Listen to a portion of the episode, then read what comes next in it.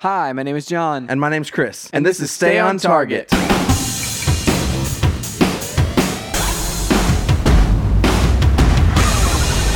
Hey, everybody. Welcome to Stay on Target. We are your hosts. And this week, I'm actually joined by Cody Moffat, The Return. Hey, what's up? This is Cody Moffat. That's, that's right. And uh, Chris is actually out this week. He's a vac- vacation, but he's actually not vacating, so maybe we should say it's a staycation. Um, he's like at his house, uh, but he's just you know chilling that sort of thing. They, they were uh, they- him and him and Deez were like gonna do some like home home renovating type stuff uh, as well this week, which actually sounds not like much of a, a vacation, but you know, hey, it is what it is. I was gonna say what a slacker, but then you you came at me with this home renovation stuff, and I was like, I guess I can't really Like, well, criticize him. That's not really the definition of slacking. But Cody, it's been it's been a long time since you've been on the podcast. True. What have you been up to since then? Uh, not a whole lot. Basically the same stuff. The, I do know of, of the one thing you, you texted me like and told me about VR. Like you were like, "Hey, I'm gonna do. I'm Yep. gonna get the because like Half Life Alyx had come out and stuff like that. So I have been Oh, yeah, wanting yeah. to have you on the podcast to talk about your VR ex- adventures and excursions. So I've got the uh, the earlier Oculus model, the uh, Oculus CV1. Nice. So so their current like PC VR model is the uh, the Oculus Rift S. Yes. So I've got the one that's a generation before that, but it's all right.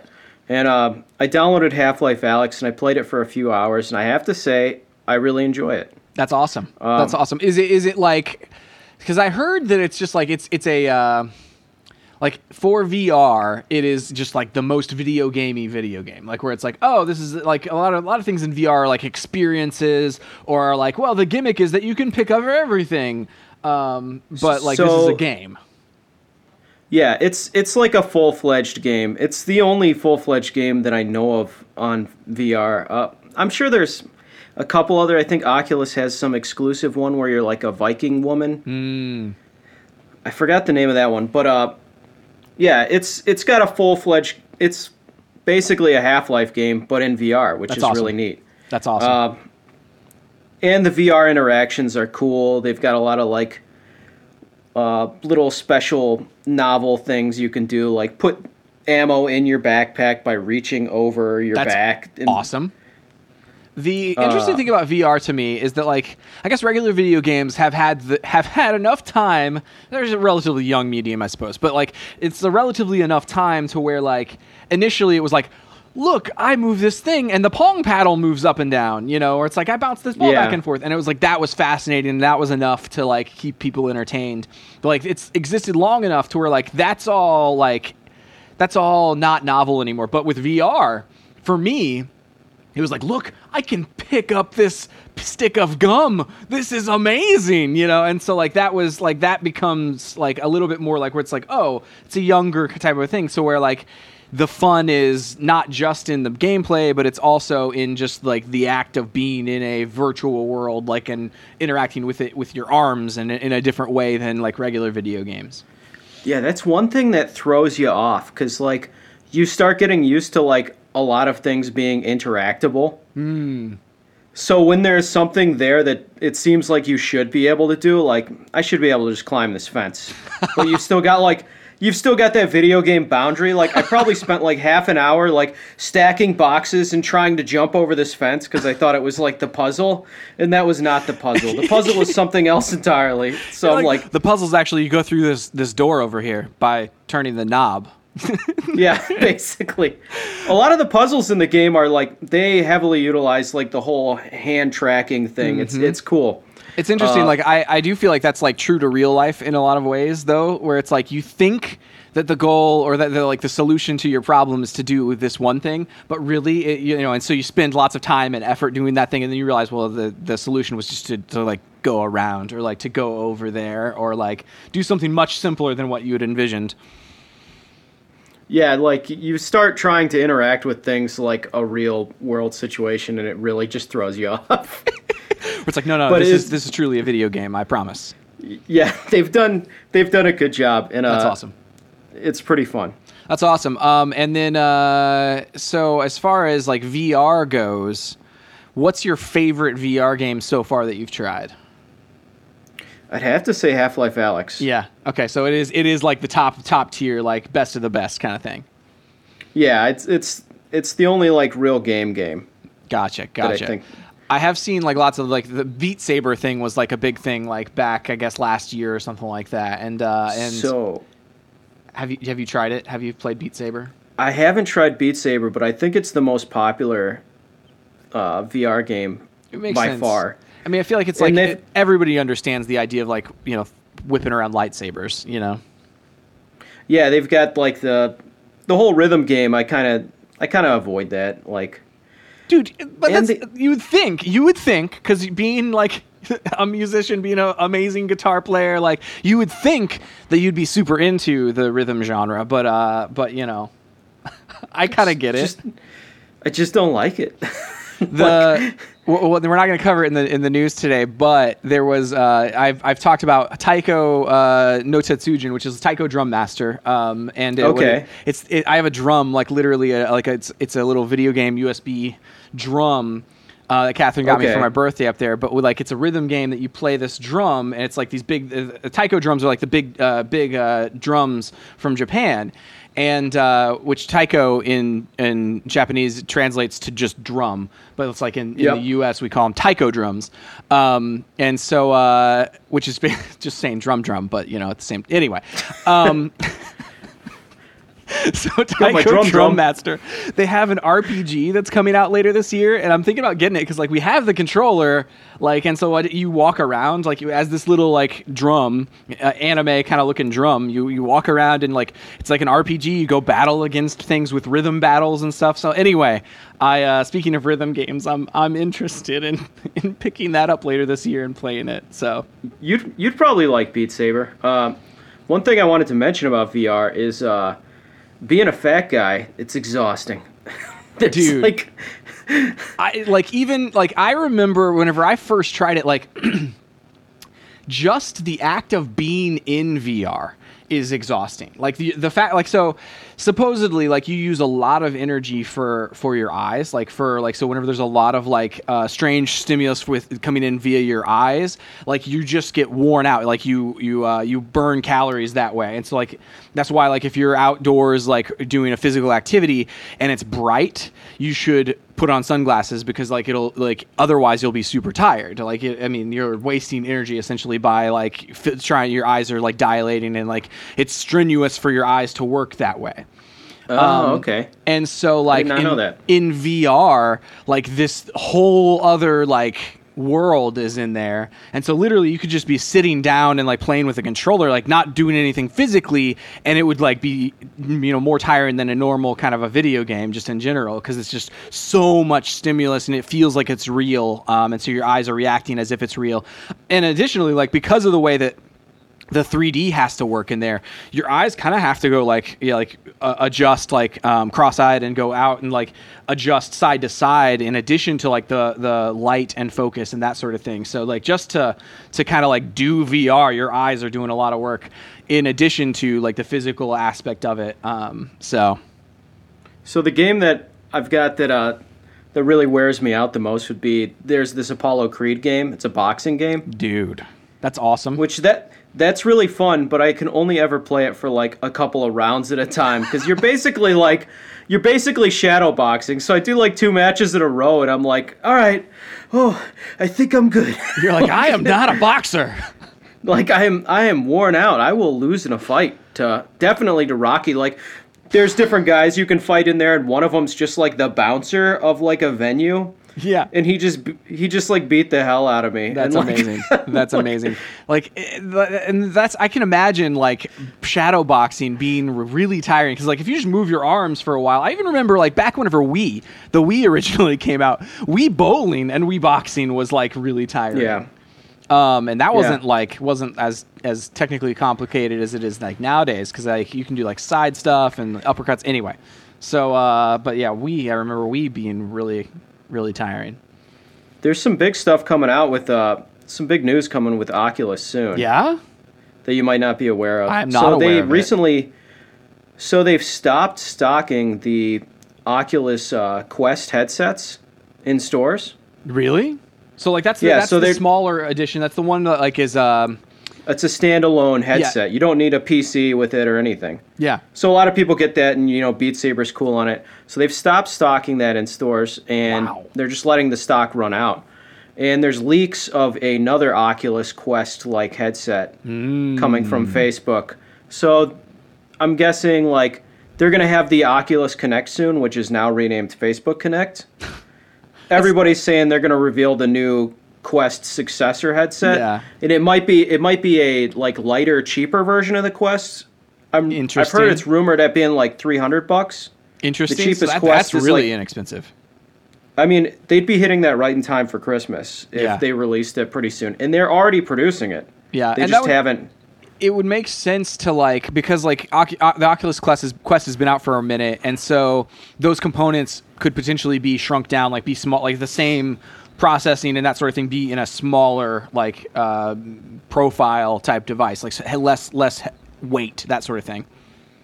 Yeah, or it could be it could have a, a faster chip. Mm. I don't know.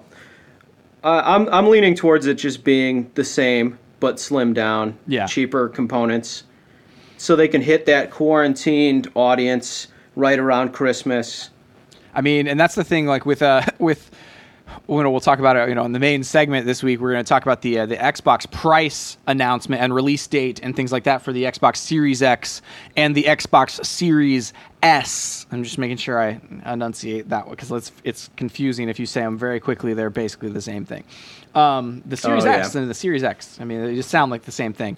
Um, but the uh, like, it's fascinating for everyone to be like kind of aligning to like, oh, well, the PlayStation's this year, the Xbox is this year. If Facebook releases their thing this year, the rumors of a of a new Switch like early next year potentially. Um, so like, there's Oh, just a yeah. lot a lot going as far as uh, new hardware is concerned. And like with the Switch thing, I was thinking like so many of the Switch components like are are old, and a lot of times like what happens with uh, with with uh, consoles, the reason they come out with like updated versions like the slimmer consoles and things like that is actually because it's more cost effective for manufacturing because like oh well we we have these same components but we don't like it, it costs us more money to manufacture the the legacy like the old components from from 5 years Oh, I see. ago than it does to like upgrade the chipset or upgrade these like these newer components in there so I don't know, whatever that ends up being. Um, you know, there people are.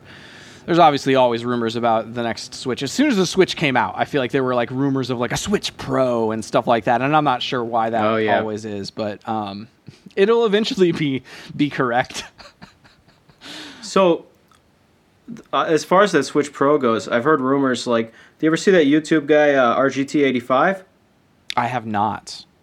So he covers a lot of these Nintendo leaks and stuff. I like it. I like it. and he was he was talking about there have been like there's been talk of like a 4K Mm-hmm.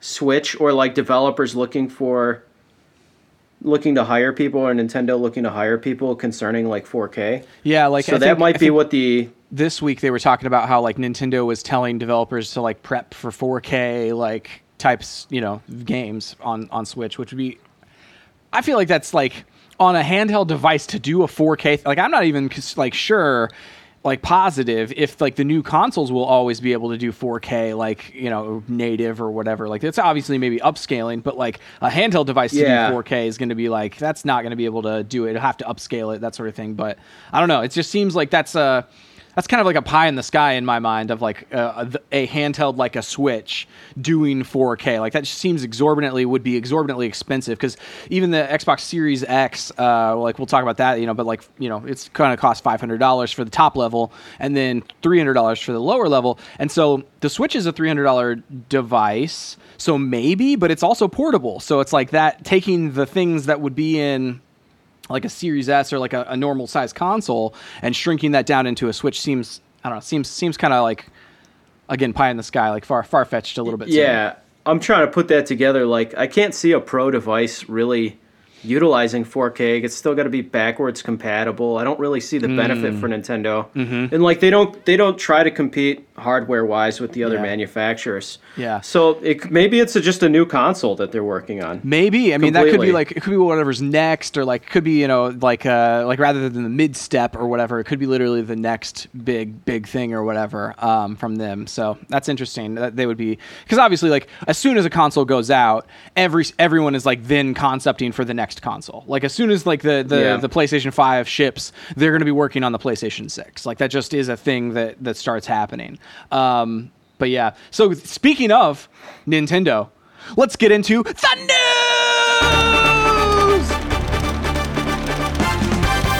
That was exuberant. Jeez. It was it was it was a lot. I I shook as well. Like my whole body I, shook. I I, don't it. usually do that. And You've, you've got like the Wolverine hair going right now too. And it was it was it was scary, man. I mean, you know, I it, if Wolverine, you know, in his enraged state, you know, bone claws out, that sort of thing, you know. Yeah. Anyway, I've always thought of you as an enraged Wolverine. I mean, that's at least that's one person that thinks of me as the enraged Wolverine. It's so funny to me the the difference. Like I love so Hugh Jackman in my mind, like the perfect Wolverine. Um, but Yeah. like drastically different than Wolverine is in the comics. He's too tall. He's tall and he's like ra- like so.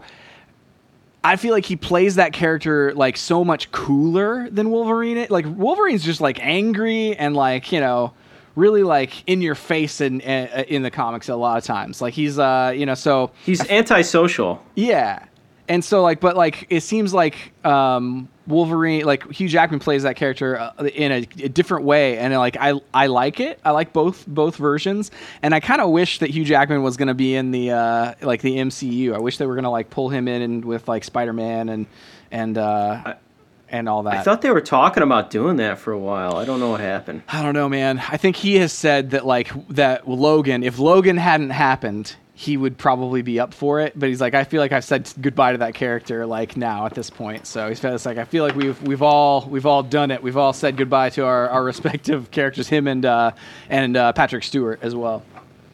Oh yeah. But on to some news. Let's start with some Nintendo news. And uh, and the Nintendo news, like it dropped on a Nintendo Direct. I guess it was uh, like last week. It was literally like right after we posted the podcast last week because Chris did the uh, the Tenet review with Voltron, and then uh, and then the Nintendo Direct happened. And it was super weird because the they didn't they didn't announce the Nintendo Direct. They weren't like, oh, be you know looking forward to a Nintendo Direct next week, uh, or you know whatever. It was like literally it was it just dropped one morning. I woke up to all the news. So we're going to talk about all the different stuff in there. The first thing, and perhaps the most like pertinent thing, I feel like I I feel like they tried to make the announcement of um of I guess I guess the Super Mario 3D World and Bowser's Fury coming uh, February 21st. Uh, I feel like they tried to make that the big thing, but the real thing that people are like clamoring for is there is a Super Mario 3D All Stars game that's going to be released September 18th. So that's literally like eight days from whenever we're recording this. So like from whenever you're hearing this, it's like a week from now. Um, Yep. And that includes Super Mario 64, Super Mario Sunshine, and Super Mario Galaxy all in one package for 60 bucks. Um, and there's some weird details with it, like where they said it's like a limited thing, uh, to where it's only going to be sold through March of 2021, which is super strange to me, and which we can talk about. But like you know, these three games being in this package, I was like, I- I'm I'm very excited for it. I have never played um, Super Mario Sunshine, and like that, you know, that one in Same. particular, I just have never played it. So Yeah, I've never played that one. I've never played Mario Galaxy even. Ooh, Mario I played 64 some is the only one that I've played. Interesting, dude. And like the last time I played 64 was on the 3DS. Like they did a port of it for 3DS. And I remember like feeling like it was an amazing game. The camera controls were kind of weird. Um, I wished it was like a dual stick kind of thing, which obviously the 3DS didn't have. It doesn't have like a dual stick, so you had to like hold the Yeah. trigger and then shift the camera. So it was like really like uh, cumbersome to do on the 3DS. Um, so hopefully that's like ported over well. Um, Yeah, the camera was weird on the original game too, because yeah, we didn't have a dual stick. It was just the analog stick controlled Mario. Yeah, and it was the C, like the the C buttons on the right of the the N64. Didn't those control some camera controls? Yeah, yeah, yeah, But, like, like, a limited camera that being control. almost the first. 3D platforming game. I feel like they Yeah. they did the best they could, but then people figured it out better after that. You know.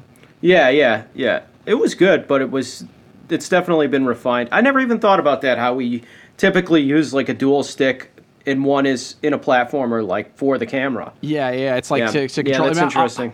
and like, so I hope that that I hope that that's like ported over and like patched over like well. Um, it looks pretty darn gorgeous. Like even the upgrades, like just seeing it at higher resolution. So it's not like this is a remake, and it's not like they've changed up assets or textures or whatever. But like just looking at the comparison from like some of the footage that they've shown of the game running on Switch versus like the 3DS or the N64, like everything just looks really crisp, really really nice. So I'm excited to to, to replay that one.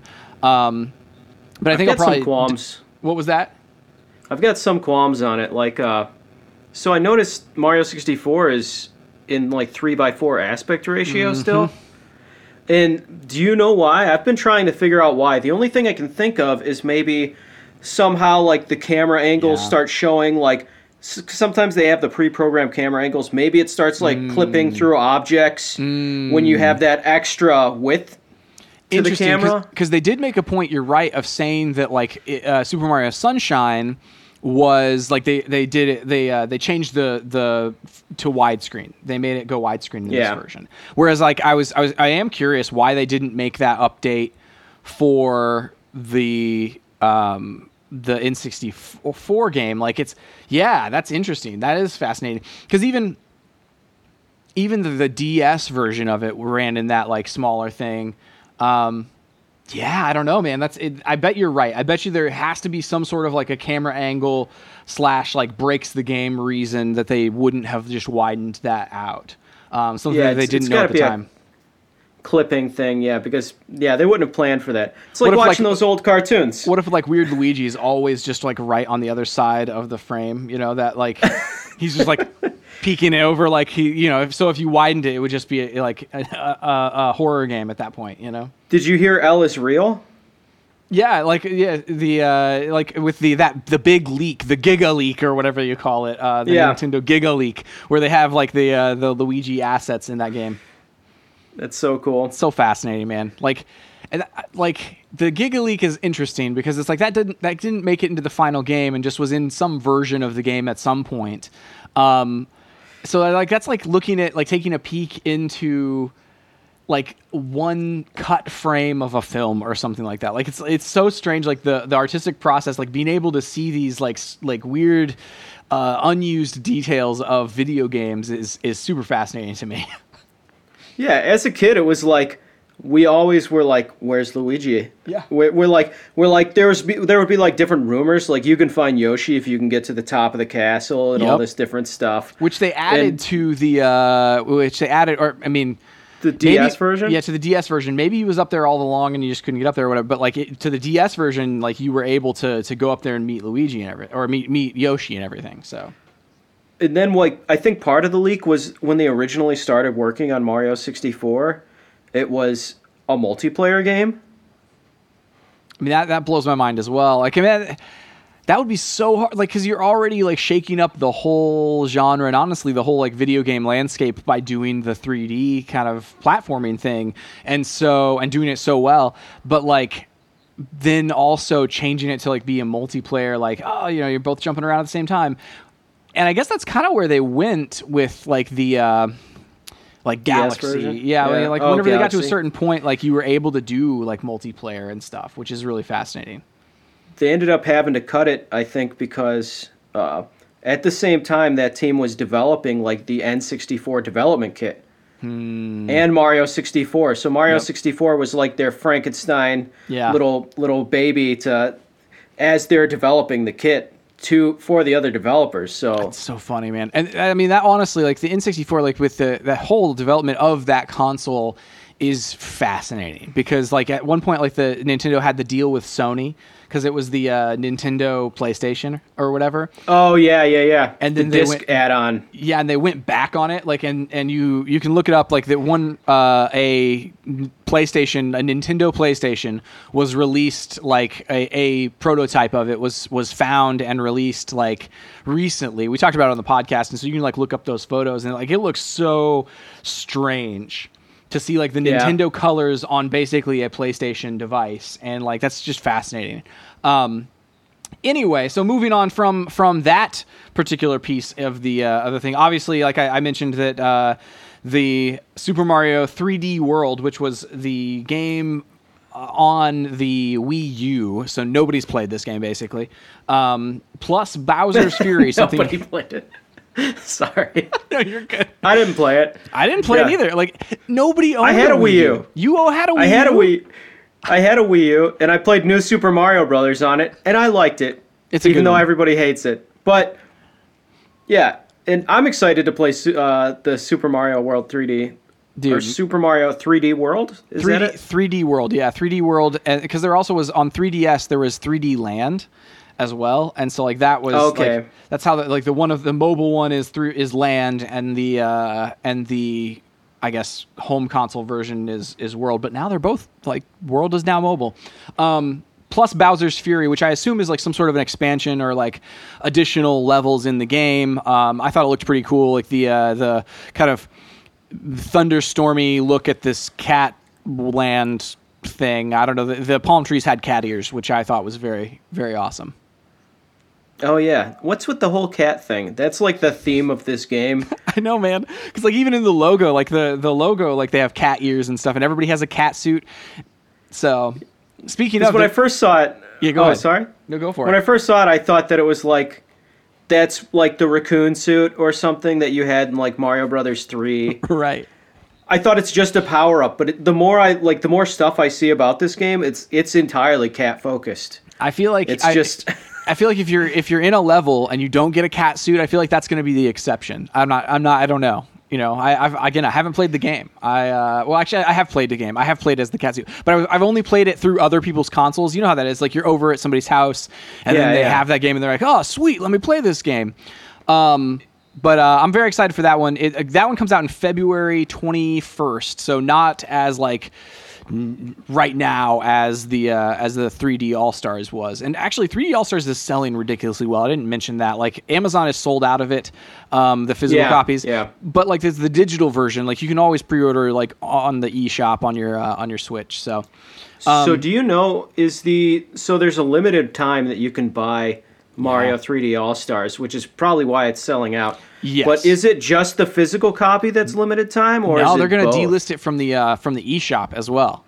Which oh, is okay. My weird. understanding was physical only. Oh yeah, Like, and I'm not that's sure. why it's selling. I'm not sure why they're doing that. Like, why they're going to delist it uh, from the eShop and why it's limited time. Like, it seems like you'd want these games to be available. But, but the only thing I can figure is like you do all the work of of programming these games. Maybe after that limited run, they'll sell them like one like a like for thirty dollars a piece or twenty five dollars a piece or something like that on the on the eShop or something like make them available individually elsewhere and you know upcharge or like whatever you know a, a kind of a a monetary reason to buy it now rather than later. I don't know, man. It's just it doesn't make any sense to me to like to limit it by by essentially six months. Yeah, yeah. If you did all that work, they're definitely going to release it again. That's what a lot of people have been saying and theories that like they're just going to go standalone after Yeah. this. I mean, I so this like is your chance to get them cheaper. Right, cheaper and all in one package in, some sort of like a cool limited edition thing. Because I think they did a similar thing in the past with like the All Stars, like the Super Mario All Stars. Like that's what they did in in uh, uh, the past with the All Stars line. Like whenever they call, call something that it's somewhat limited, but then they make those games available later on. Um, I don't know. I think I, I think no, I think it was like Super Mario All Stars on Super Nintendo. Mm-hmm. It was I think it was always just like all the regular Nintendo games, the en- Nintendo Entertainment System games. Yeah. I mean- updated all together. Yeah, I mean, I, And then they released another version that had Mario World with it as well. But they never separated them out into separate games. Gotcha, gotcha. And that makes so much sense to do that, like to have them as a bundle, because it's like these are legacy games, these are old games. Why not bundle Yeah. them together and, and sell them all together? I don't know. It just seems weird to, to limit it in this way. We'll see what happens like next year, whenever maybe potentially they, they release them individually or something. But maybe they're just gone forever. Maybe this is your one window and uh, and that's it.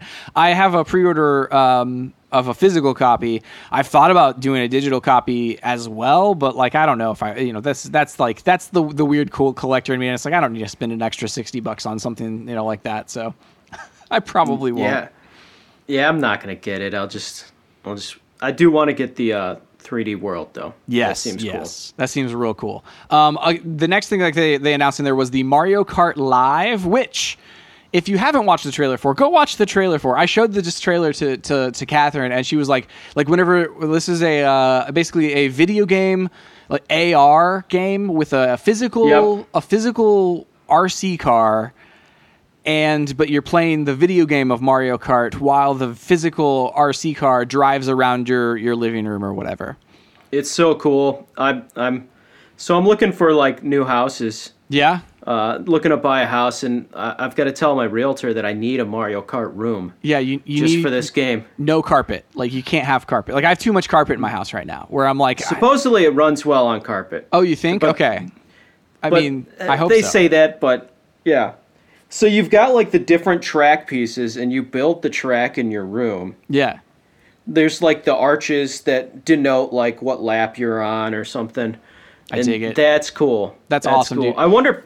I wonder if you do like one drive through first to like lay out what the track would look like. yeah. It kind of looks like you did because, like, in the game, like I, as you're looking at your Switch, like in the uh, the augmented reality, like it seemed Yeah. like you could tell where the edge of the track was um, at all times. And so, like, the only way I could think that you would be able to do that is if you did drive it once, and it just assumes like, hey, that's that track you just took is the center of the road. Yeah. So yeah, so and it looked like in one of the maps I saw like loop de loops in it, like where it crossed over crossed over into itself again. So I'm I'm thinking Yes. that you must create the track at first. So Like a whoever figure did that something. Mm. one, yeah, they they drove the route first. And those track markers just kind of denote, just kind of are a reference point. I dig that. I dig you- that. The funny thing about this is like I would like as a kid I would absolutely have like like completely lost my mind over like I would love I would have loved this. And still to this day I'm kind of like I'm like man I, I need to get one of these like you know Desmond's not As old a enough 32 year old, yeah, But, you know. 32 year old man, I'm I'm definitely gonna have to get this. like it feels like feels like this, this is a thing that I need, you know, that I that I, I, I well don't need you don't need any of this, but, but like you like I really would like to have like this thing driving around my room right now. Like why wouldn't I do that?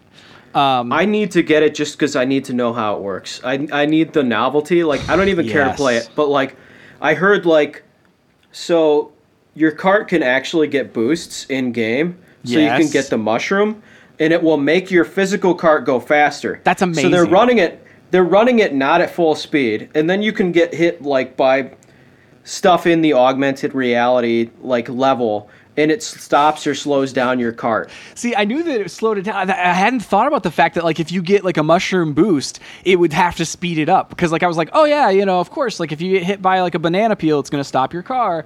But like I hadn't thought about the fact that like it would have to speed it up. That's Yeah. amazing. I love the idea that like you can do that. You can also get like so there's a Mario Kart and the Luigi Kart. I wonder if they will expand that eventually to have like you know like a uh, like a Peach or like a Yoshi or somebody. You know, like I feel like they could do the think- whole line. I think they're gonna have two more. That's what I've. That's what I'm thinking. I don't know if I heard that, but yeah, I could see. It would probably be Peach and like Yoshi. Yeah, Peach They and would probably Yoshi- pick the most. Toad is another one. Like Yeah, everybody loves Toad. lots of people like Toad. You know, I want Bowser, but like I'm guessing the physical weight will Yeah. make him harder to. dude, Like- big figures are like weigh a lot. Like you know, like Yeah. like Bowser. I feel like he, that would that would definitely be like, yeah. Do you wanna do you wanna just be a tank? Uh, driving around uh, the living room, and it's like, well, it doesn't, you know, it's supposed to be fast, but um, Oh, the physical interaction between them too. Like, can you hit the other person's cart? Dude, that's a Does that good- track? What? That's a good point. And like, you know, how does it track like where like if So like in the in the trailer, they had like the kids had like you know done like these books and stuff like that, padded up these books. And Yeah. like at one point, they knock over a couple of cups and stuff like that. Like, how does it account for like physical? I guess it wouldn't have to because it is a it is augmented reality. So anything happening in reality happens in the game too. It's just things that happen in the game don't necessarily happen in reality. But this is like crossing that line. Ah, that's fascinating. So like, if your car, if you're on carpet and your cart is slow, Yeah. sorry, I'm, j- I'm just like fascinated with this. I have to know how it works, but Of like, course. If you're on carpet and your cart is slow, does the game adjust the? Because you're racing against Koopalings, I guess like the Mm-hmm. Koopa cousins. Do they adjust their speed to match your slowed down cart, or are they at a fixed speed? That's interesting. Like, yeah, because the driving surface would have a lot to do with the. Uh, mm, mm. Man, we have to. I, we have to know. Is that like an an option that you set in game, or will it set it automatically? yeah, or like is it not hey, even you know, are you playing on carpet or, or floors or mixed? Like, I mean, because you could go off of carpet onto like hardwoods and then back, like at my house or whatever. Are you going to cheat the game by setting it to carpet, but then you ride on hardwoods? I mean, may you know, I don't know, maybe. Why Can other people play your level virtually? Ooh, I mean, I I, I don't think so because like you'd have to, uh, you'd literally have to have the same layout. Like if I did like a figure eight, there's a gigantic or whatever, and you didn't have that in your house like that much space. Like you, you wouldn't be able to play that level, but like you just But virtually. Like they wouldn't see your background because they don't have a physical ca- uh, camera or something. But like you could create that cart layout, dude, that's fascinating. and then they could play through it without the actual RC car. yeah, without the physical car, dude, that's fascinating. But you it would be a boring background. Uh, maybe you could build that. I don't know. It's like Mario Maker, Mario Kart Maker. Yeah, Mario, Kart- dude, Mario Kart Maker. That sounds awesome. Speaking of, um, I remember back in the day doing like the roller coaster tycoon. I feel like it'd be like a Mario Kart Maker would be something like that, where like you build like the track and like make it the most dangerous possible thing, and then you know, no one can And play ramps. this level. Ramps. Does it handle ramps? I need Dude. to know that. If we built a physical ramp, I feel like you know, and if you put a power up at the end of it, like where how does it handle the power ups? Because you do pick up power ups. Where does it place those across the track? Is it random? Is it like can you identify like this is where the the, the line of power ups is going to be? Oh, I'm interested. I could man. see it.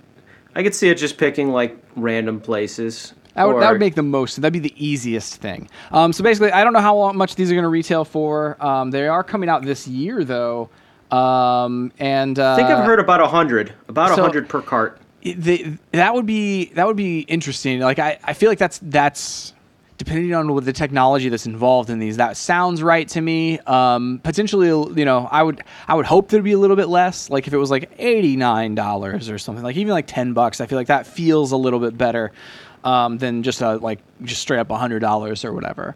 Um, but at the same time, like we'll find out later this year and uh, and go for the. But you basically buy the cart and the software is free. Like the software is basically included with the cart, but it's a download. Um, yeah, that's that's how that that'll all work. The next physical thing that is coming out later this year that, that they announced is like something that I'm super interested in. It's a Game and Watch Super Mario Brothers uh, Game and Watch, and so this is like a Game and Watch stuff. Like that's how uh, Nintendo started out. Which Game and Watch, if you remember as a child growing up, these little like small little like portable LCD screens where you would like have the Lion King or like whatever or Aladdin, and it would like play really kind of bad versions of uh, of those those games on an LCD screen. Um, this is that, but it's got a full color display. It's got Mario Brothers, uh, or yeah, Super Mario Brothers one and two on it, as well as uh, some Game and Watch uh, game that like they had on it. And this is like, I don't know, I don't know how much more of a, a weird niche collector's item you can get because it looks like an old uh, Nintendo Game and Watch, like in the Famicom colors, um, which didn't Yeah. really exist back in the day. Um, and then also it's got like you know two old games, and it's it's gonna be like fifty bucks, and it's like paying fifty dollars for Mario Super Mario One and Super Mario Two feels a little bit like strange, but it's like it's the whole package. It's the collector's itemness of it that I uh, I find really cool. Yeah, I don't know what to think of this thing. I'm like, it's not for me. Uh, like, it's it's a cool concept, but Yeah. I'm like, it is not a practical thing. It, it has to be a collector's thing. Like, Yeah, and it's and it's also a watch. You're right. You're right. It has it has a feature of a clock. Which why doesn't every like electronic device you have just have like a clock on it? Like I feel like that's like the simplest possible thing to include on just like devices. You know? It's basically on everything. Like I mean, I guess I have like a little sampler here, um, uh, and like one of the features is that it has a clock on it. Like I, can, and I, I, just, I sometimes check the time on the sampler where I'm just like, oh, what time is it? Oh, okay, sweet. Um, the interesting thing, like, so like I, I, could potentially use this as like an alarm clock, like and wake up with this uh, with this device. I, I, guess I don't know if it does that. It says game and watch, not game and wake. So I don't you're know. Right, you're right. game and alarm clock. You know. game and I'm I've tried to ever since like I ne- I've heard of a Game Watch or I've heard of Game and Watch, but I I like I've been trying to put together like the original Game and Watch. Like that was probably a big deal, right? Yeah, it was. The, but who are these guys that need to know the time? Like I'm figuring I'm figuring like Japanese businessmen. They need to know the time, but they're like I want to do a little gaming. I mean, as well. I mean, probably. Like, I mean, you're on the if you're like commuting, like, and you're on like a train, or if you're like on the car or whatever, it would be nice to know how much time has passed. Like, oh, have I lost? Like, did I miss my stop? Like, has it been an hour and a half, and I'm actually just like playing uh, Tetris or whatever?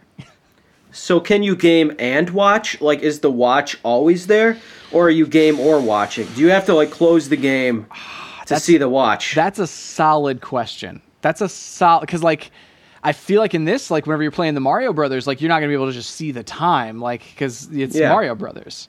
Um, but in a normal game and watch situation, is the watch just always up in the corner? I don't know. It's yeah, that's question. that's the part that kills me because I'm like, it loses its use if you don't also always know the time. That's true. That's true. I mean, and that's because you're gonna lose it all gaming. You know what's what's frustrating? This brings up one of the big frustrations in video gaming that I have is like that whenever you hit the pause menu, like if there's a game clock in your uh, in your video game, like where it like keeps track of how much time you've been playing it, and you yeah. pause the game, but the game clock continues, that always annoys me. Um, to where it's like that's that it's not like a true reflection of how long you've been playing. It's like how long have you been like like neglecting playing this game. I feel like you just you just have a god complex here, John. Like you're like, if I say time stops, time I pause it. Stop. I mean, it, possibly. I mean, it, but that like because like I look back at like my Destiny ga- gameplay time sometimes like on their on their app like or whatever, and it will like include the time that it was on the start menu, like before I was even yeah. actually playing. And I'm like, that's not like I wasn't playing the game. It was just on the start menu because the pause music is or the start music is amazing. Maybe they consider that playing the game though. They're like if you're listening to the music, you're you're playing the game. Um, the next thing that they announced uh, was that the if you did series of missions uh, on the website, you can get a free pin set from uh, from from from Super Mario or whatever, and that was fascinating to me. Um, like where there's like, oh, you gotta play the mobile game and pre-order uh, Super Mario 3D All Stars, and which is the only th- you know thing that you had to do that actually cost money or whatever. But apparently, like I'm hoping hoping they send me this pin set uh, whenever uh, whenever I complete all of the the it, the different missions or whatever. Um, the uh, let me see. I think that's basically so, everything. They had. Oh, Last thing, Super Mario Battle Royale. So Super Mario 35 is a battle royale game uh, that basically takes the original Super Mario Brothers and you play that at the same time as 35 other players. And the better that you do, like whenever you take out an enemy, you can choose to send it to someone else's game. Um, and then you know other, there's other ways to play it, other bonuses and that sort of thing. But um, essentially, in the way that like Tetris 99 did a battle royale, but with Tetris, this is a Super Mario Brothers battle royale. And I I'm good at platformers. I'm not good enough at platformers to uh, play against 35 other people um, in a Super Mario Brothers platformer. So that's that's kind of where I'm at with that. You got to think some people are so skilled at this, like those speedrunning guys. Oh, dude, yeah. They would just wipe the floor with you. I, I, it's down to a science. Like Tetris, I feel like it, it's like there's a, an element of like, oh, it's randomness, or like the, the fact that like you can like there's different strategies to take, but with like platforming, it's it's very much like you either made that platform or you didn't, you know. there are people that have been playing this game literally 30 years. Yeah. Plus. and like and and we'll break break the game in to do speed runs and so it's like they know literally the ins and the outs of that that that code and everything so i'm curious t- yeah you're right like i'm curious to see what I, like what can a speedrunner really do with this do they just instantly win or is it, it are the is the randomness of the different like the levels or like the because it starts off as just the normal Mario Brothers level, but like it Yeah. gets it seems like it gets really strange and and twisted really quickly. Um, and so like how how does that randomness play into people who re- know these games really well? Does it you know? Because obviously Nintendo, the people working at Nintendo will Oh, be some of those people. So I didn't know it was different levels, but I did. I thought I didn't know they were like making new levels. I thought it was like the original game, but you could also like send bad guys to the other people. Like if you kill a Goomba, it pops up. Yeah, it in looks like it starts out that way, but then like as soon as like it very quickly like as as the kind of like thing progressed, it was like oh that's that's a little bit different. Like so it's like seems like there's some level of like um I don't know what you would call it, like just randomness integrated in there where it's like oh this is there's enemies that are in the wrong spots or like there's these you know power ups that are not in the right spots that sort of thing. Okay, that's yeah. cool. Um, the last piece of news that I really wanted to go over is non-gaming related, and then we'll get back into some gaming stuff um, whenever we Oh talk man, talk about talk about the uh, the Xbox thing. Are you bummed that we're gonna get back to the uh, back to gaming? You know, no, I'm bummed. We're non-gaming. Who cares? I mean, okay, so I, I actually lied. There's one there's one other gaming thing, Nintendo gaming thing that I wanted to get into before we get into the non-gaming thing. So you know, you're back in. You're back in. Uh, Okay, I'm I'm cool with that. Zelda Breath of the Wild. Do you know Zelda Breath of the Wild? Yep. You I've know they're developing a Zelda Breath of the Wild 2.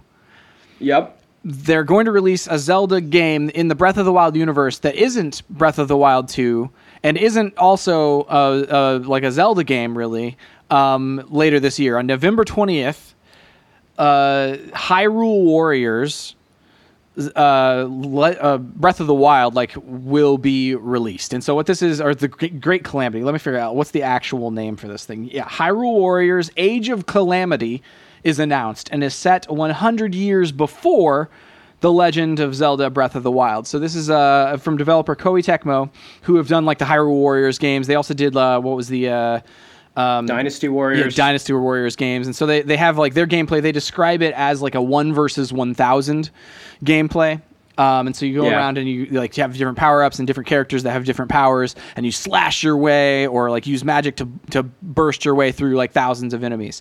Um, and so this game is supposed to like the the uh, the, the trailer they released the uh, the the Koei Tecmo's uh, I guess game director mentioned that that uh, the, Aonuma, uh, who does the Zelda games for Nintendo, came to them and was said, Yeah. "Hey, I actually think it would be cool, and we could tell a cool story if we set a, a- a- like a Warriors game in." The Great Calamity. So the Great Calamity was like whenever Ganon like attacked uh, Hyrule, and everybody united, all the the champions united a- against uh, against those forces, and ultimately, you know, I guess everybody knows if you've played any of Breath of the Wild, like ultimately lost. Like so, every you know everything yeah, kind of that's went, the part that, that gets me when I saw this. I'm like, man, you're gonna you, even even if you beat the game, you like still you get to watch everybody lose. Like, Yeah. what a bummer. And it is kind of a bummer, but I think it's like super unique uh, uh, for for a Zelda story because like you're able to to to to not only be Zelda and be Link, you're able to be these champions um, and and go up against all these different characters with uh, with the different champions' powers. Um, and I thought that was really cool, like being able to to have these different characters and and uh, learn more about that story because like I recently beat Breath of the Wild. Um, I talked about it on the podcast. Like I finally beat it after however many years. I was literally like right before the final mission and just didn't want it to be over.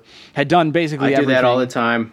I dude, and it's like I, I I finally just did it because I was like, well, we're in quarantine. It's like Breath of the Wild Two is going to come out sometime in the next couple. Like I might as well just like do it. And but before I did, I watched all the cutscenes of uh of of Breath of the Wild, and it was took me a lot longer than I I remember because like I watched them over the course of uh, a hundred hours of playthrough, and so like I just didn't didn't really ever watch them all at once. And it took me like you know 30 40 minutes to watch everything and to like to catch back up to like where the story was at and man it's a great story like the the the world that you explore is really the the draw of breath of the wild but the story that's there is is actually pretty pretty complex and pretty cool It's yeah, it's one of the more involved stories in the whole Zelda universe. And the Calamity thing is a cool. It's like it is kind of a perfect matchup for the whole Dynasty Warriors Hyrule Warriors mm. thing. I'm I'm super into it. Like I, that's the thing. Like I, I didn't play. I haven't played any of the other Koei Tecmo games or anything like that. I didn't play the previous uh, Hyrule Warriors, um, or the Fire Emblem spinoff that they did. I can't remember what that was called. It might be just Fire Emblem Warriors. That sounds sounds right. Um, but like I didn't play those. But at the same time, like this one, I'm like super into because the art style looks like Breath of the Wild. Like I thought that the Yeah. the the world looks the same, which I was like, man, that's that's really cool. Like being able to integrate these two kind of things together. Um, I think in the trailer, the uh, the game director for for at Koei Tecmo mentioned that like the previous Hyrule Warriors game, uh, Nintendo wasn't quite as involved, but in this game, Nintendo's been very involved with like the story and with like the layouts Yeah. and that sort of thing. So that also makes me excited about this game. So yeah, the previous game I didn't play it either, but it was non-canon, I guess, and it was just kind of like you fight with these characters that you're familiar with throughout the Zelda franchise, through these kind of random levels, and there might be some overarching plot, but it doesn't really pertain to Zelda. It's like action figures. Yeah, yeah, it's just kind of here's a Dynasty Warrior game with Zelda characters and, And we- Zelda enemies. Which honestly sounds kind of cool, you know? but this one is like it actually like makes sense and it's in canon and it makes sense you'd have like the champions to fight with and stuff Yeah. so i'm wondering like will you be able to unlock characters that aren't like plot Hmm. available Interesting. So like a different version, like Ocarina of Time, uh, uh, Link, or or something like that. yeah i guess you Interesting. I'm, I'm guessing you probably would but it's it's just gonna it's gonna be the weird cutscene thing where you're like who's that weird elf guy in zelda like he's just showed up there and you're like I mean, it's also like Saving like the world. I, I like that kind of things with video games specific, and honestly, it doesn't necessarily even have to call out because I think about like um, Spider-Man PS4. Like there were so many different outfits that you could get. Like that, that they didn't have to explain. It was just like, oh, now Spider-Man's wearing the uh, Spider-Man 2000 outfit or whatever. Like where it's like, you know, Yeah. he's the Robo outfit or whatever. Um, and it doesn't really like change anything gameplay wise. It doesn't change anything story wise. It's just an outfit. And so I feel like that could be a possibility where it's like a, with Zelda and Link specifically, where um, you just have like different outfits for him to wear. Because even in in Breath of the Wild, weren't there some outfits from like, oh, here's your outfit from um, uh, like not Ocarina of Time. The one after that was the other one after that. I don't know. So, some of the other ones, like they would have outfits that you would find that would be like alluding to um, these other games. Oh, a previous game. Yeah. Yeah. So like, yeah, can you get like the Gerudo like cross dressing link that would be for this game? dude. or if like, they have all those outfits, that'd be awesome.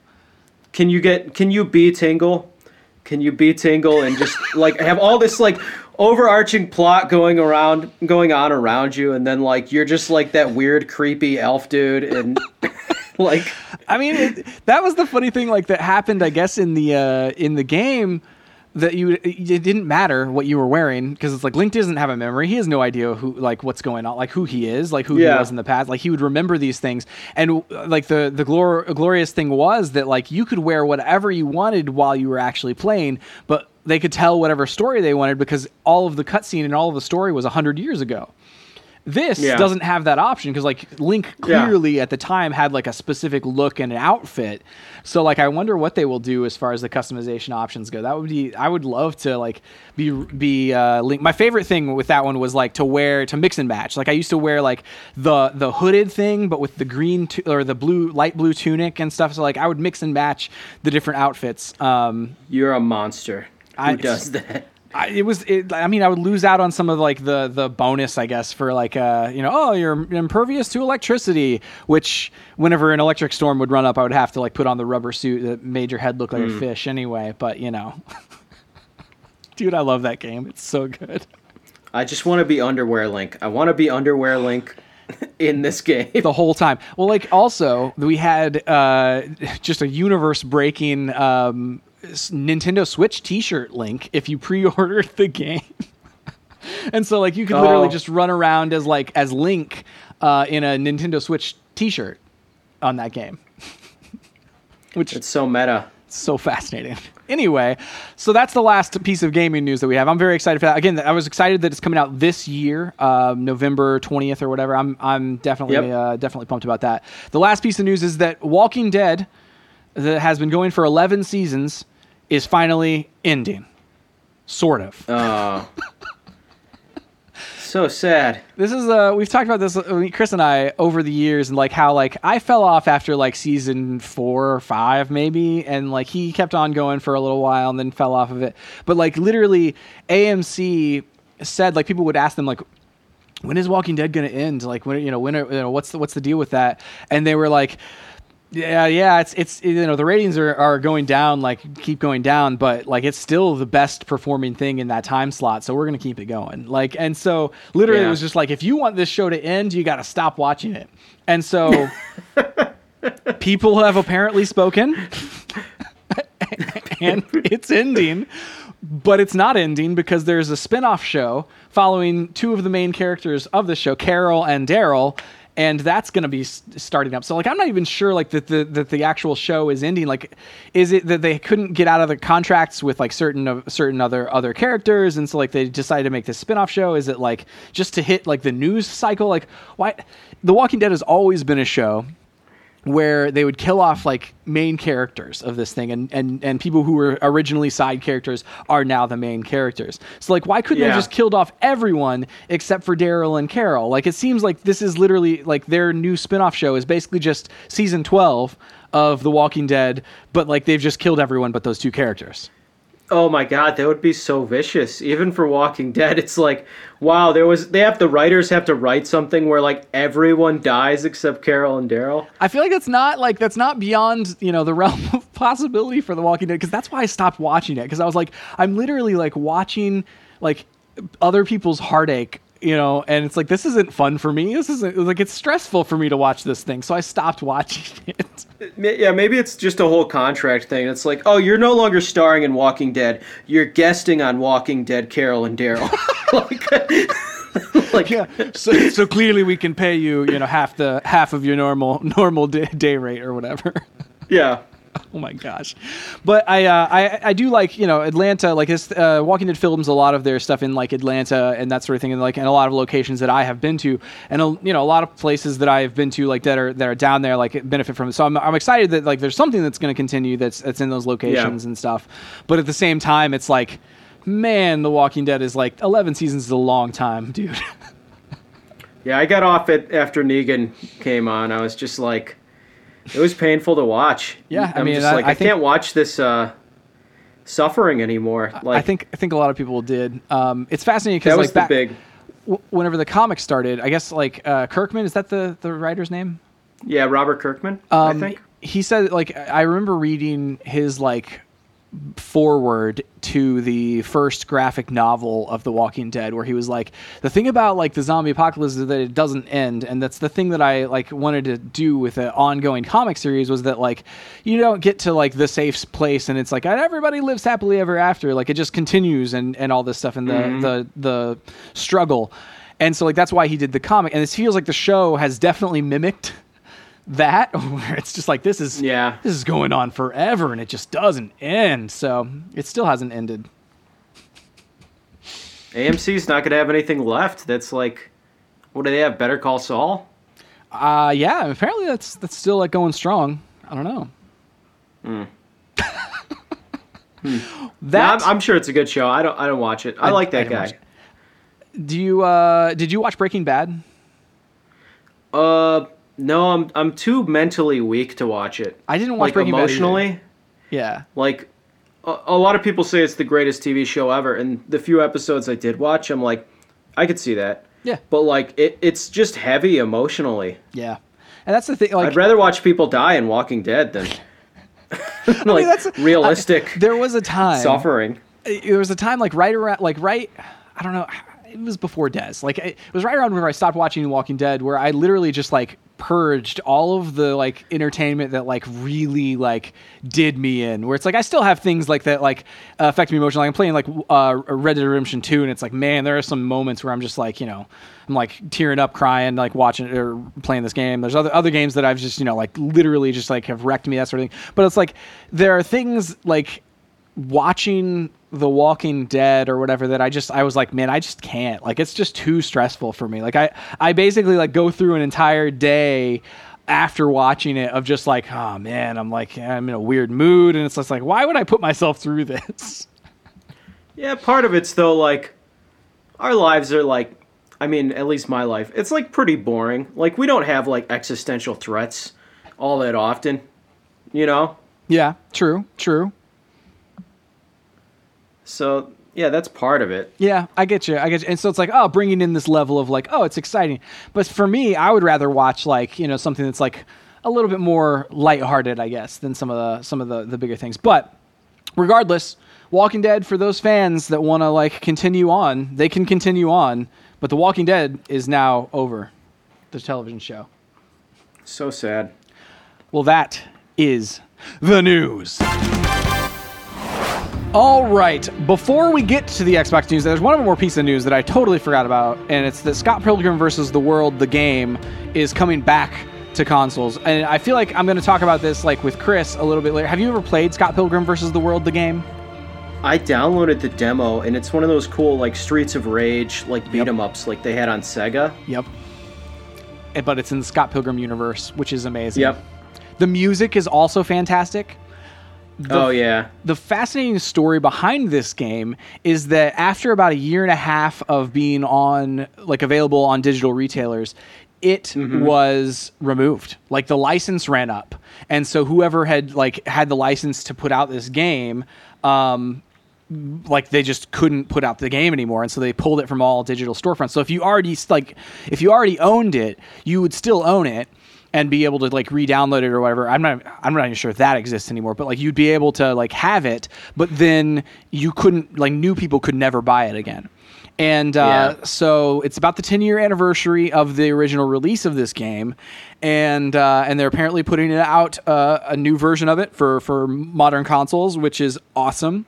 And uh, I'm hoping that there's going to be like some sort of a physical edition of it, um, like in a uh, from limited run games or some sort of like a a third party kind of a, a manufacturer. That would be amazing. Um, but exciting nonetheless that this game is finally back.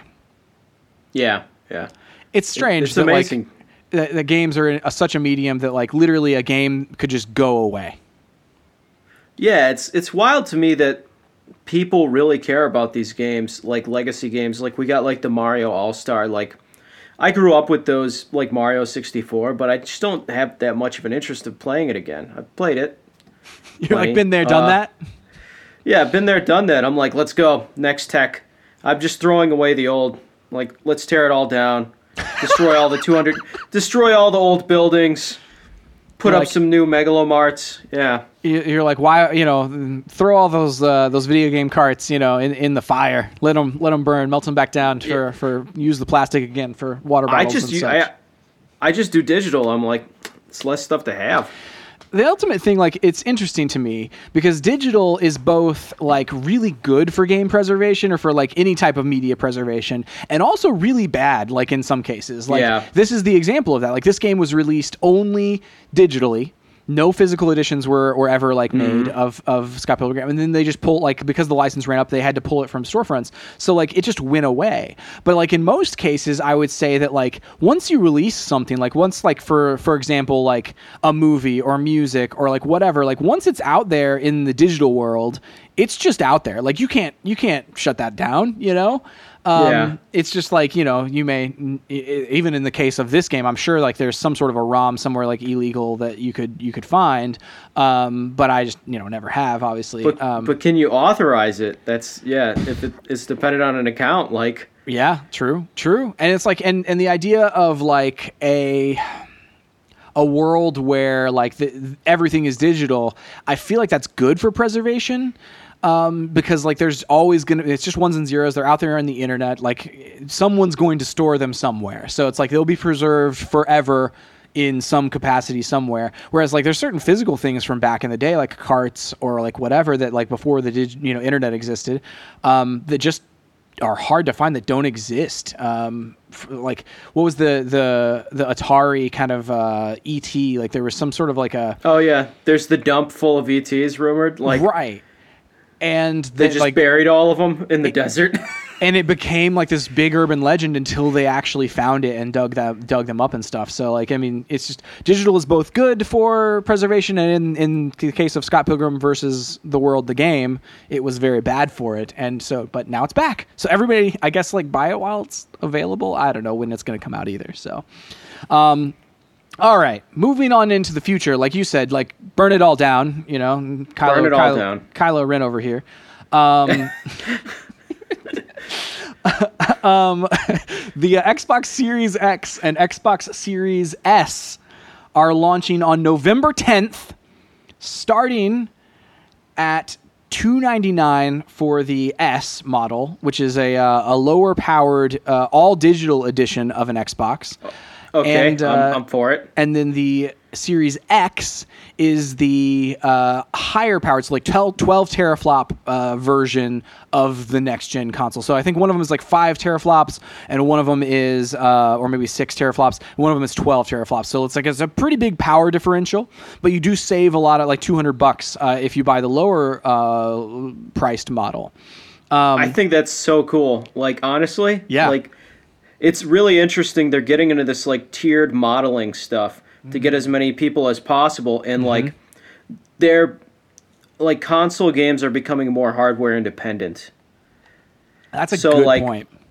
Like uh, what Xbox has its streaming service that where you can just play Xbox on your phone. Yep. and it's going to be a cloud gaming service. Like they're no longer just selling the hardware; they're Mm. selling, they're selling the uh, the whole game library. The they're service. into yeah the service, and like you can access the service through whatever kind of tiered device you want. So Hmm. you can get a little lower bit of lower quality graphics with this uh, with the cheaper Xbox. I think it's I think the main difference is the GPU, like the graphics processing unit. Yep.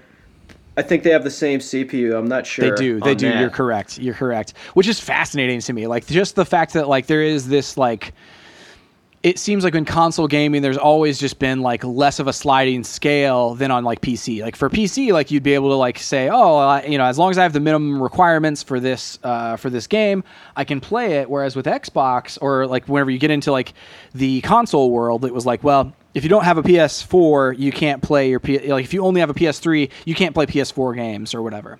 Yeah. And PlayStation is still going that route, whereas Xbox is like, well, at some point, I'm sure like we'll have uh, minimum requirements like age your Xbox out of the uh, out of the consideration of playing this game. But for now, like if you have these minimum requirements, then you can you can play it. And I also love the idea like so not only are they doing um, these consoles at this price, they also there's a uh, there's a plan in place that you can do that does like starting at two twenty five twenty four ninety nine per month. You get the console and Xbox Game Pass. Um, and it's I think that that's like a contract for two years. So essentially, it's like taking it and making it like a cell phone used to be, like where you'd like get on a payment payment plan essentially to buy your cell phone for two years, like a contract. Um, and you not only get the console, but you get Game Pass as well. So you get like these this library of hundreds of games um, available to you, which is is fascinating to me. Does that allow you to also do the Xbox streaming cloud service? Or yes, because that that's included in Game separate? Pass these days. Um, So they're just they're just trying to get you onto that cloud service. So like say you get the lower tiered Xbox, maybe their plan is once the games start releasing that require like a beefier GPU Mm. at minimum, Mm-hmm. maybe then you're just like you get the cloud client on your cheaper Xbox. that's So you fascinating. can so you could still be playing the latest games, but now all the processing's offloaded on some server in the cloud, and you're just streaming your input up to them and they're streaming the image and sound down to you I mean, and that's like that's genius because like that also like increases the amount of like people that, that, that can access this. Like, so you think about like Yeah. people who maybe can't afford like the the big box, like the five hundred dollar box, um, which is like a large portion of people. Um, and it's like the but if you take something and make it a streaming service, where it's like okay, well if you buy this like l- like less expensive device, as long as it has like an internet connection and your and your connection is good, um, which over the years, like you know, internet connections have gotten better and better. Still, in a lot of portions of the United States, internet's bad, uh, but at the same Yeah. time, 5G is is on the uh, is on the you know on the way. It's gonna gonna happen some sooner rather than later. Um, yeah and I feel like as as soon as that happens, as soon as like 5G, as far as a mobile uh, service goes, I feel like you're you're basically blowing the market wide open and saying like anybody can get this on a device as long as it has a fast internet connection. Um, Yeah, you just have to be able to decode that video stream quickly, and it's like, so yeah, with 5G, 5G is going to blow everything out of the water. Like it's basically in like ideal conditions, it's like having a straight fiber optic drop to your device, but wireless. You know, That's like amazing. I don't, I don't know how the latency is. Yeah. Uh, the latency must be pretty good. Judging by how everybody's talking about it, because that's important. So, like, even if you have like a high bandwidth connection, you Mm-hmm. can you can download a lot at once. You're still waiting for like that initial packet to get there. So like so that's like ping speed you- or whatever. yeah, it's basically your ping like you press a button like you could send all this data in one big chunk, but it still takes time to get there. So you need a low latency connection for this cloud gaming stuff. Yeah, yeah, yeah. Oh, I mean, and that's the you know, I feel like with the cloud gaming thing, like you're you're right on where it's like they're like maybe you know thinking like, well, you know, later on in the, this generation, because I think a lot of people have said like, well, what happens late in the generation with this Xbox Series S, so like the lower level model, whenever the games are are trying to like move into like the max amount of power that they uh, are able to get from these consoles, what happens to the lower Yeah. level box? Does it get left behind? But I think you're right that like if if they're able to uh, basically use the bandwidth or the uh, the the cloud kind of processing, they don't necessarily have to have the beefiest of systems in order to uh, in order to go ahead and like have the power that the other thing has. Maybe it's not outputting 4K, you know, because it's like this is capped at I think uh, uh, you know something like yeah, it's, or 14. I think it's 1440 or something like that. Like it's capped higher Okay. than 1080, but it's you know it's it's capped for sure, more like less than 4K. Um, and that's the other thing about this is like if you don't have a 4K television yet, maybe this is this is the option for you. Like maybe this is the one where you're like, man, I have no reason to do that um, to go ahead and get something that has 4K because I don't really care to upgrade my television right now. Um, potentially, this is the one for you because it's like, hey, this is uh, this is great. As a side note. Microsoft, being the like pro consumer, uh, you know, for the last however many years that they've been, like even games, they've said like for the first two years, games that release for at least first party games that release for the new consoles will also be available on your current generation consoles. So like if you have an Xbox One, like there's no reason to upgrade right now. Don't feel like a, they're like don't feel a pressure to do that. But you know, eventually you'll need to upgrade. But like not, it doesn't have to happen like immediately. Like we're not ending support for our past generation devices just because we're starting this next generation, um, which I think is like super fascinating and really a, a it's kind of antithetical to how game consoles w- have worked in the past. So Yeah, it's more like PC gaming. It's like you you bring your own hardware, and then they have a slider. It's like, all right, you get this many polygons, you get these effects, and like you're just picking. They probably just have like preset like uh, limits on each setting. Like, Yeah. all right, you're gonna get the medium quality graphics because you've got the medium tier hardware, and this Yeah. guy's gonna get the ultra graphics. He's got the ultra hardware. Yeah. So and because they're basically PC games now, they're using all the same APIs, like uh, DirectX, Direct 3D, and stuff. So I think that makes it easier for them to scale them up and down for the hardware. fascinating. I love that. That's that's the thing about like I've. I'm looking at these prices, going like, okay, so if I was going to upgrade, like I have had my Xbox One, the day one edition.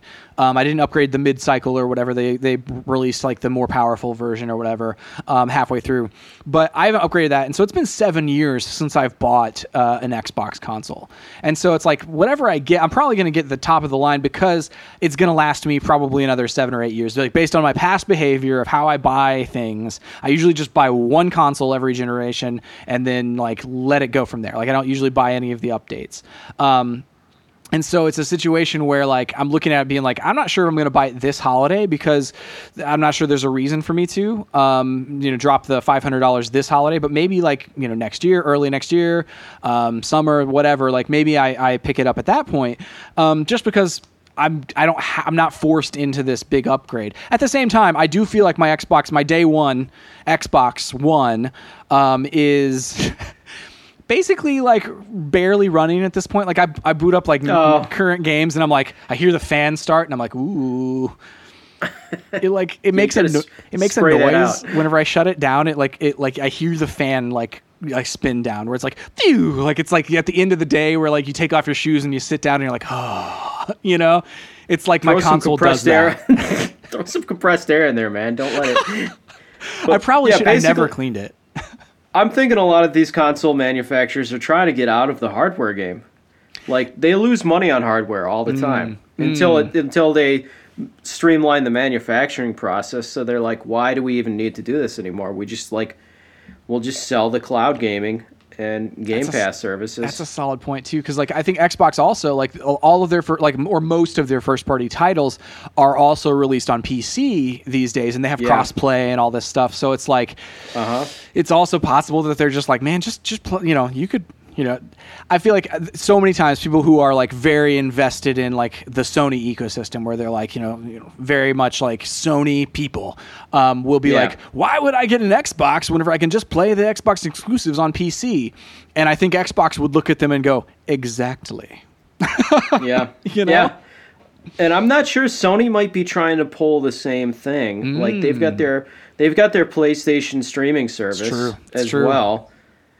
So yeah, that's it seems to be that's the direction things are heading in. They're still making the hardware now because like a great internet connection is not ubiquitous in the United States or Oh, necessarily a lot of the world. Yeah, most so of the world. cloud but yeah, I think what you were saying about 5G earlier, once that becomes more ubiquitous, Yeah. like yeah, you just you could play Xbox off your phone. Maybe they'll still make controllers. I don't know. Yeah, I feel like you know, I, I, in my mind, I still feel like the, there will be for a certain group of consumers, there will always be a market for a console. Because like I per- personally will probably always want to play something locally, um, you know, and and maybe it's enhanced by like the the cloud computing or whatever. But like at the end of the day, like as someone who like my primary source of entertainment is games, like it seems like I would want there to be a box with a hefty amount of power in my house. And uh, you know, maybe and I'm not necessarily interested in like a PC currently where it's like I want to I don't necessarily want to be thinking about like upgrading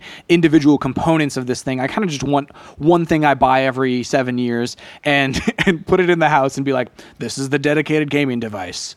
Um, at the same time, if that can over like be enhanced with the cloud gaming and stuff like that, if, it can- if it can eventually be just as good or better than uh, having a, a box in my house, maybe I would be interested in that. But like for a certain group of consumers, I feel like they're always going to want a physical box in their home that's like this is the gaming cube. Yeah, I, I it's it's interesting you're talking about like the enhanced thing because I'm picturing like they've got this like server farm like this ENIAC level computer and I'm like why would I not want that processing everything for me like it's Yeah. gonna basically create real- realities for me like of Yeah. course there would be so many players sharing this Mm-hmm. this kind of thing so it might be like more practical to have a box that's just doing the the computing locally uh, yeah. I mean, maybe, but, but- at the same time, like you said, like it's rather than having like, oh, here, here's a, uh, you know, a, a a a gaming cube inside of your house. Like you can have a gaming building in, in Arizona or something. You know, it's Yeah. like, why not? Maybe it works out where like there's only so many players playing and you just get way more processing power and like you're building this VR world and it's using data from every player to build something new and it's Yeah, dude, you're I don't know. You're uh you, the, I feel like you've just uh you've bought me in. I, I would invest in in in that. You know, I'll, I'll send you Yeah. like five dollars via Venmo for you to make me. You know, I'll, I'll just be I- buying on the ground level of whatever you're, whatever you're designing. I tried to I tried to sign up for. Uh, have you heard of the Shadow game streaming? uh, I have yes. So I've I never tried to tried sign up for that like near the beginning of quarantine. I have a pretty decent gaming computer, but I wanted I just wanted to see what it's like. I'm interested in this novelty. I want to know how the tech works. So I tried to sign up for it and because the whole lockdown and quarantine stuff like they could not like assign new servers to people quick enough. So I guess they hmm. like every time a new player shows up, they go and they'll like add like more racks to the server to accommodate that player. Interesting. So like literally, you're basically buying like renting space um, Yeah. in a uh, in a like server bank. That's super fascinating. Yeah. So I imagine like at some point they'll just have enough Yeah. to where it's like they can support all players at once, but sure. so they they don't have to like assign new servers out and add. But yeah, it, it took too long, so I I just told them you know hang it up. But Dude, that's that's super interesting. I, I also know like during like the the whole like lockdown and like p- pandemic situation, like gaming is is up like a bunch. Like just in general, more people are playing more games, and uh, Oh, yeah. simultaneously, it's also very difficult right now for for developers to actually like finish new games. And so like at some point, we're gonna run into that. Like those two things are gonna meet each other. Like demand is gonna be super high, but supply is very low. So uh, you know, it's just like I think that's that's where we're at like currently of like because they develop you know delayed the development of or they develop delayed the release of Halo, the next Halo till next year, and like there's a lot of things that like have been delayed and moved out. Even like Nintendo, this last direct, there's something on the on their website uh, that that like Wario 64 and stuff saw that that said that implied that they may have originally planned for this announcement of all the the Mario 35th anniversary stuff was like four months ago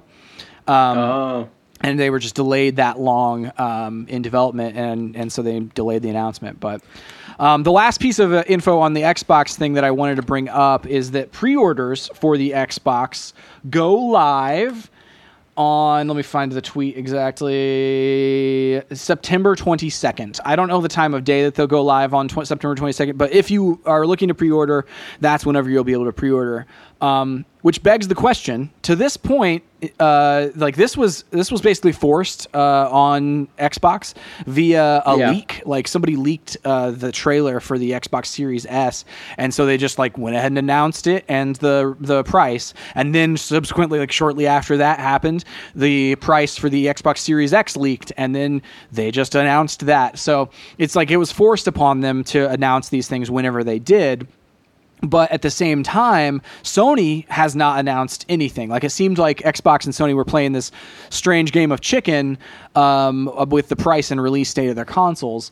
Um, so I guess my question to you, Cody, is: Does the fact that we can pre-order an Xbox on September 22nd um, light a fire under Sony to announce the the price and release date of their console before then? Like, is that a thing? Like, as a consumer, if you were looking to pre-order something, like if you're if you wanted to spend some money on a console this fall, does like being able to to give Xbox your money for a console on September 22nd or I mean, you don't give them the money. Their money doesn't go until you actually pick it up. But you know, basically, mentally giving them your money. Um, does that change anything with the PlayStation's announced plans as far as like making pre-orders available or even just announcing a price? You know, I don't I don't think so. I think Sony's sitting pretty. So like from my perspective, I haven't looked at like the numbers or anything. I feel like Sony wiped the floor with Microsoft this hundred past generation. A hundred percent, like Like- four to one. Like so Sony's hardware is basically comparable to Microsoft's hardware.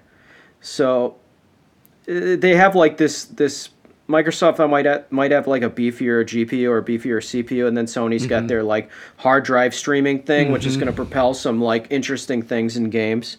But uh, yeah, I think Sony's exclusives just like they're selling the Sony brand. It's the Sony walled garden. So that's your access into Sony, and like you can access Microsoft through this game streaming stuff, or Sure. you can get their tiered consoles. So like, I think Sony knows they've got good first party stuff, so they can pretty much do what they want. Hmm. Like I see. That makes sense. I mean, and honestly, like so many people are looking forward to like if I'm looking at this fall, I'm hoping that Sony announces something as far as a price goes because like I'm gonna pre-order the Xbox potentially. Like I, like I said, I'm I'm still undecided because it's like I may just wait until next year, but I could also just cancel the Amazon pre-order before it ships or whatever. Um, but I might buy a Sony console this year because they've got games coming out this year. Whereas Halo was delayed till 2021, and I'm like, well, that would have been the big reason for me to buy a brand new Xbox is like for the best version of that game. But currently, the the biggest game that I can think of that's coming out this fall is Spider-Man Miles Morales, and uh, that's Yeah. a Sony exclusive. So I don't yeah, know. Sony's just the the main thing. Like, and this might go against what I was saying earlier about Sony, like, kind of keeping their own walled garden or something. Like, I heard they were going to start releasing like doing dual PC games, or they're going to move more Sony exclusives to PC. Mm, they do. They have released a couple of uh, like they've been out for like two years or whatever. Horizon, Horizon Zero Zero Dawn. Dawn. Yeah. But the there's basically this war no longer between hardware but like these of the ecosystem and the games and Sony's got the games. Mm-hmm. That's the whole point like the the good games. Like That's that's why I that's why I play uh, play video games to play good video games. yeah, so Sony as long as they've got the good games and your ticket to playing the good games is buying a PlayStation, they don't have to worry. Like Interesting.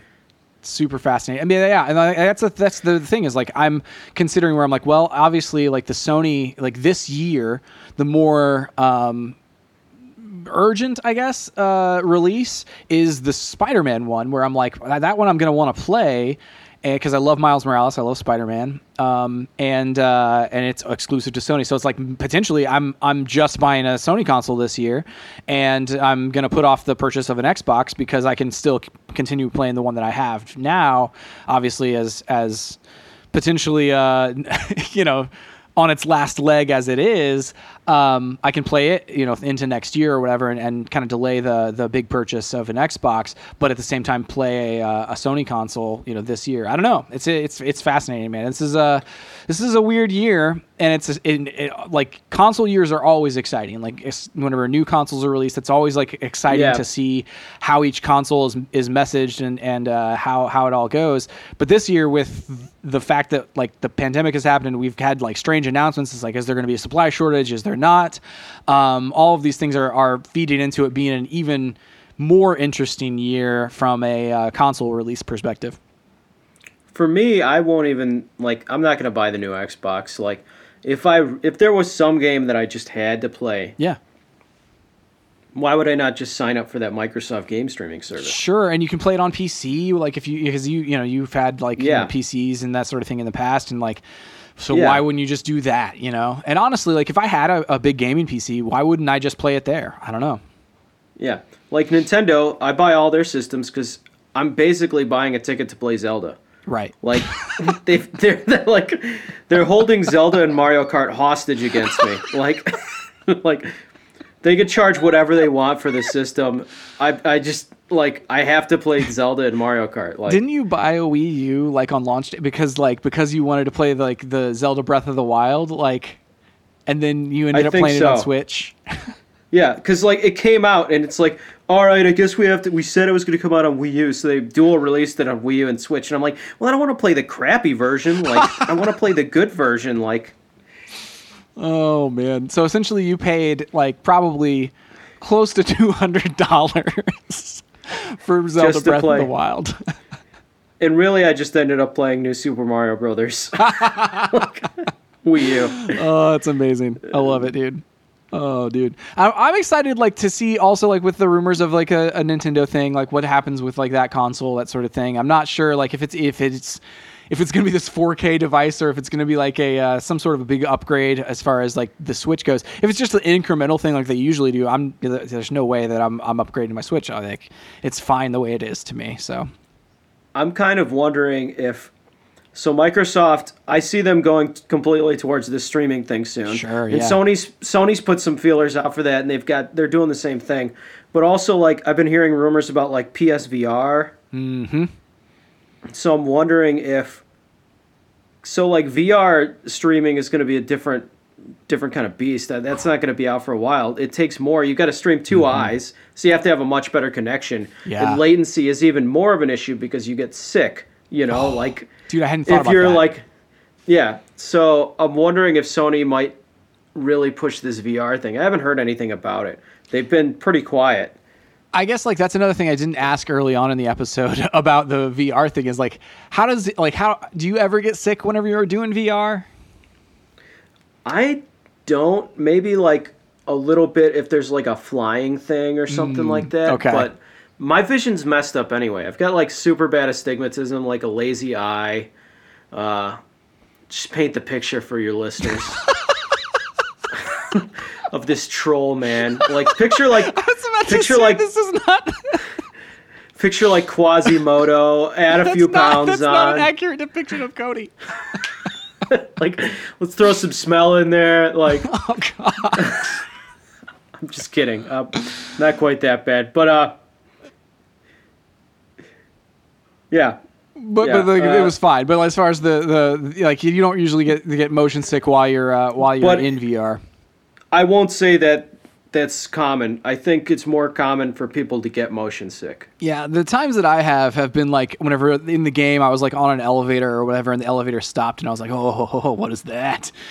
Um, yeah, But I can't say like at the at the same time I can't say that in real life if an elevator behaved the way the one did in the game that I also wouldn't have had that like happen that feeling, you know? yeah.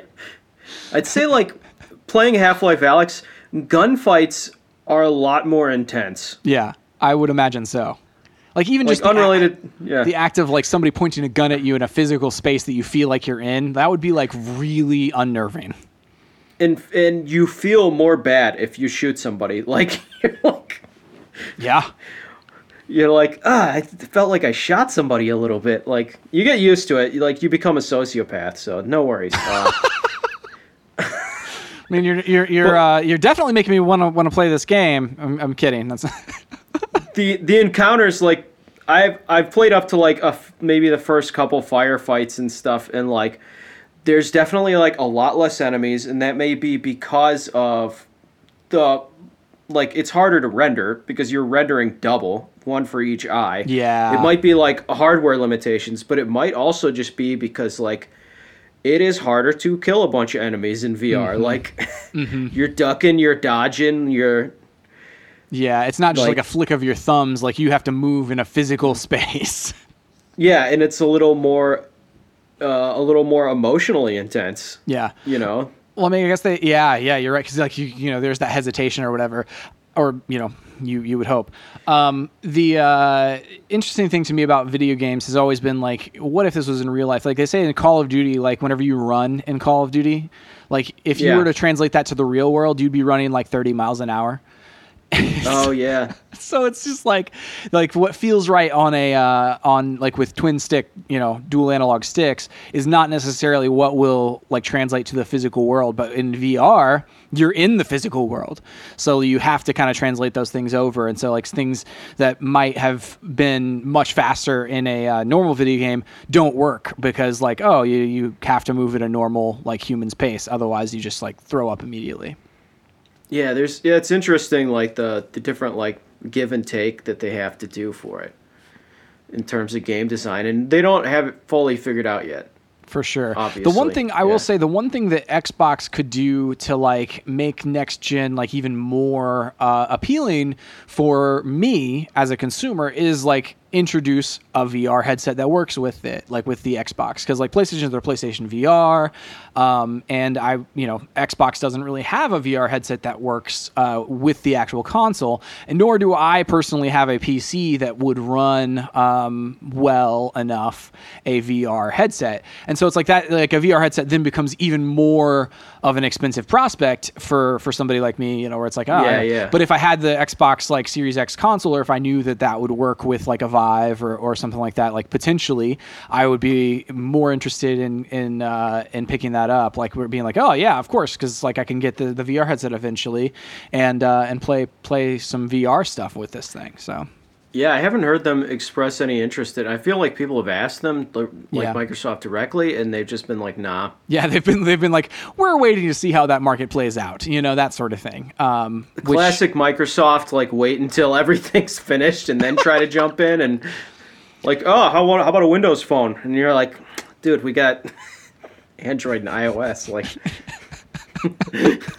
or the, I mean, it worked with Xbox where they're like, oh, there's already there's already like three two consoles on the market. We're gonna bring another one, um, but it didn't it didn't They've work out it. at first initially. oh man. Well, awesome, dude. Well, I think that about covers it. Unless you have any other thoughts on any uh, anything we've talked about throughout the obviously the entire episode, but uh, but specifically about the Xbox. Uh, November tenth, man. I'm uh, I'm ex- I'm excited to see how all that goes, and uh, and and I'm excited to see what Sony announces. That like if their release date's going to be close, if their um, if their price is going to be close, and which you know I'll keep everybody updated on like what I'm planning on doing this fall. so November 10th is the Xbox release date. Yeah, that's the Xbox release. It's so close. It's like snuck up on me, Dude, Like, well, and like I- they didn't announce like this is the first that we've heard about it, so it's like they waited forever to announce this thing. But they don't have any games. Like, That's uh, yeah, that's that's the thought. I don't know. how man. do you just launch a console with no games? I mean, they don't have exclusive games. So there's going to be like games that are enhanced because even like Cyberpunk uh, 20 s- whatever it is, 20 is it 20? I don't remember. But Cyberpunk comes out the following week um, after the the console does. Um, so it's like so you could potentially play a, the best version of that game on the new console. So I, I and they have a marketing partnership with Microsoft as well. So I think they're probably going to be plugging away on uh, on that as like the launch title kind of thing, where it's like, hey, do you want to play the best experience of uh, of Cyberpunk 2077? That's what it is. Um, and uh, that, that's so not exciting. Like, like I know. you buy a new console and you get like, it's for the like the launch games basically. Yeah. Like, Yeah. like you buy a new Xbox, you're like, all right, I want Halo. Like that's the Right. Well, even like I'm talking about the PlayStation Five, and I'm like, yeah, I, I, I want the PlayStation Five, but I want the Miles Morales. Like, so it's like, it's clearly it's tied to the game that I want to play, rather than it being like I just want this new piece of plastic. yeah, like the, box without the games is just a box. It's True, and and obviously like the Xbox thing where they're trying to ease the transition into the next gen with over the next like year or two, um, even with the current gen stuff. Like I, we'll see if that works. I don't know. Like like you said, they're de-emphasizing in a lot of cases. They're de-emphasizing their physical hardware and they're emphasizing like the service and the games and the value and the you know access and that sort of thing uh, to all your devices. So it's uh, it's a new strategy, and it feels like uh, feels like it's we don't know how it'll play out yet. I don't know if it's a, a massive success. I don't know if it's going to be a, a, a huge, you know, blunder, failure, or anything. But we'll, you know, we'll see because clearly they are uh, forging new ground as far as the the console goes.